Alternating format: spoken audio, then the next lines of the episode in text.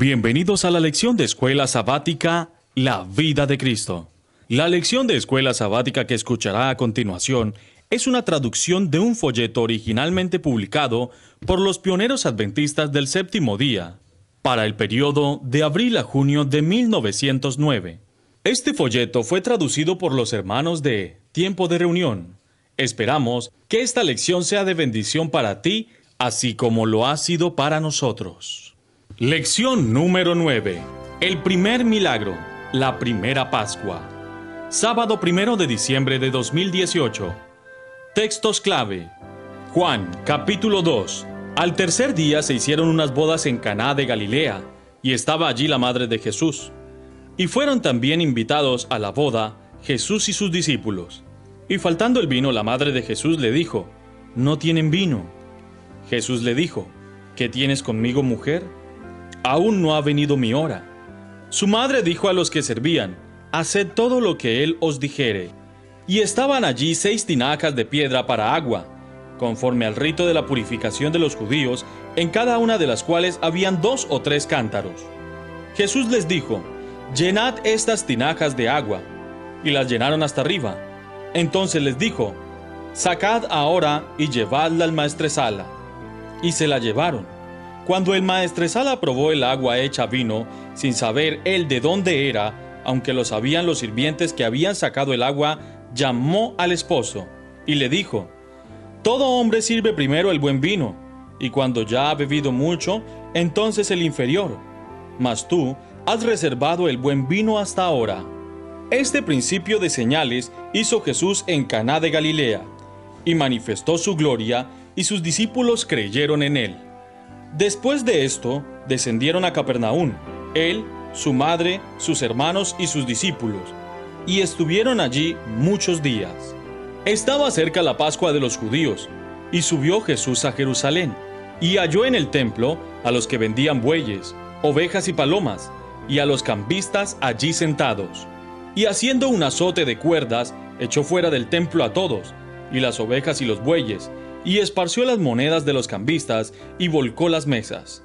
Y dijo a los que vendían palomas, Quitad de aquí esto, y no hagáis de la casa de mi padre casa de mercado. Entonces se acordaron sus discípulos que estaba escrito, El celo de tu casa me consume.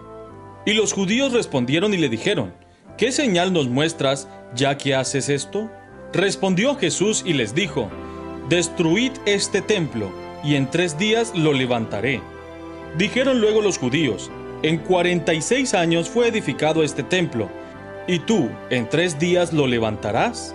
Mas él hablaba del templo de su cuerpo.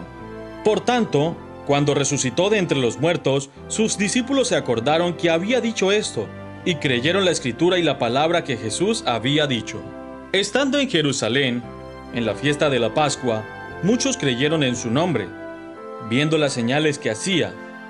Pero Jesús mismo no se fiaba de ellos, porque conocía a todos, y no tenía necesidad de que nadie le diese testimonio del hombre, pues él sabía lo que había en el hombre.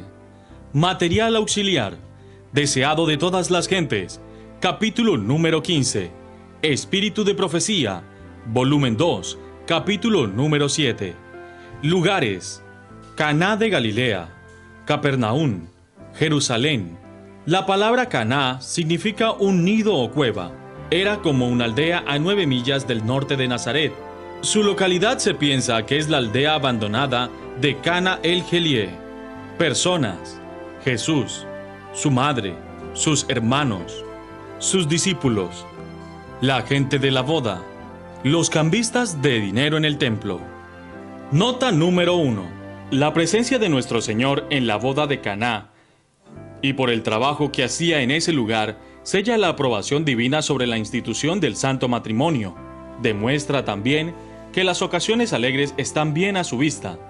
Esto no significa que él necesariamente aprobara todo lo que pudo haber sido hecho allí, pero en las ocasiones santas, felices del hogar, él se complace en honrarlas con su presencia.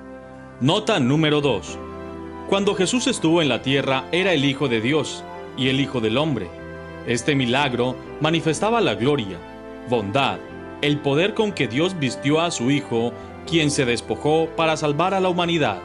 En esto, Jesús estaba declarando quién era su Padre.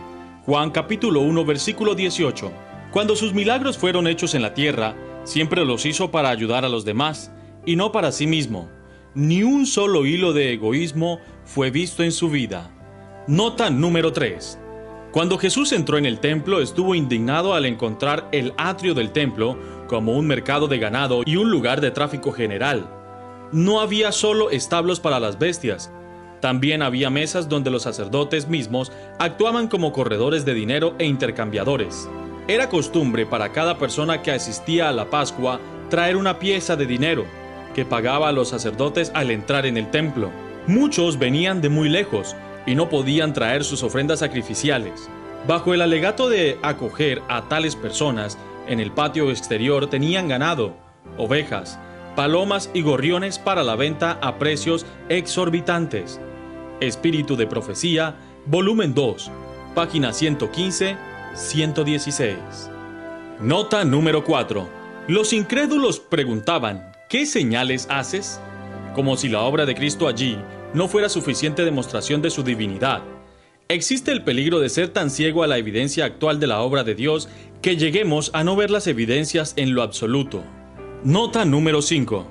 Comparado con Mateo capítulo 26, versículos 61 y 62, vemos que los falsos testigos, para asegurar la condena de Jesús, pervirtieron la declaración, Destruid este templo y en tres días levantaré.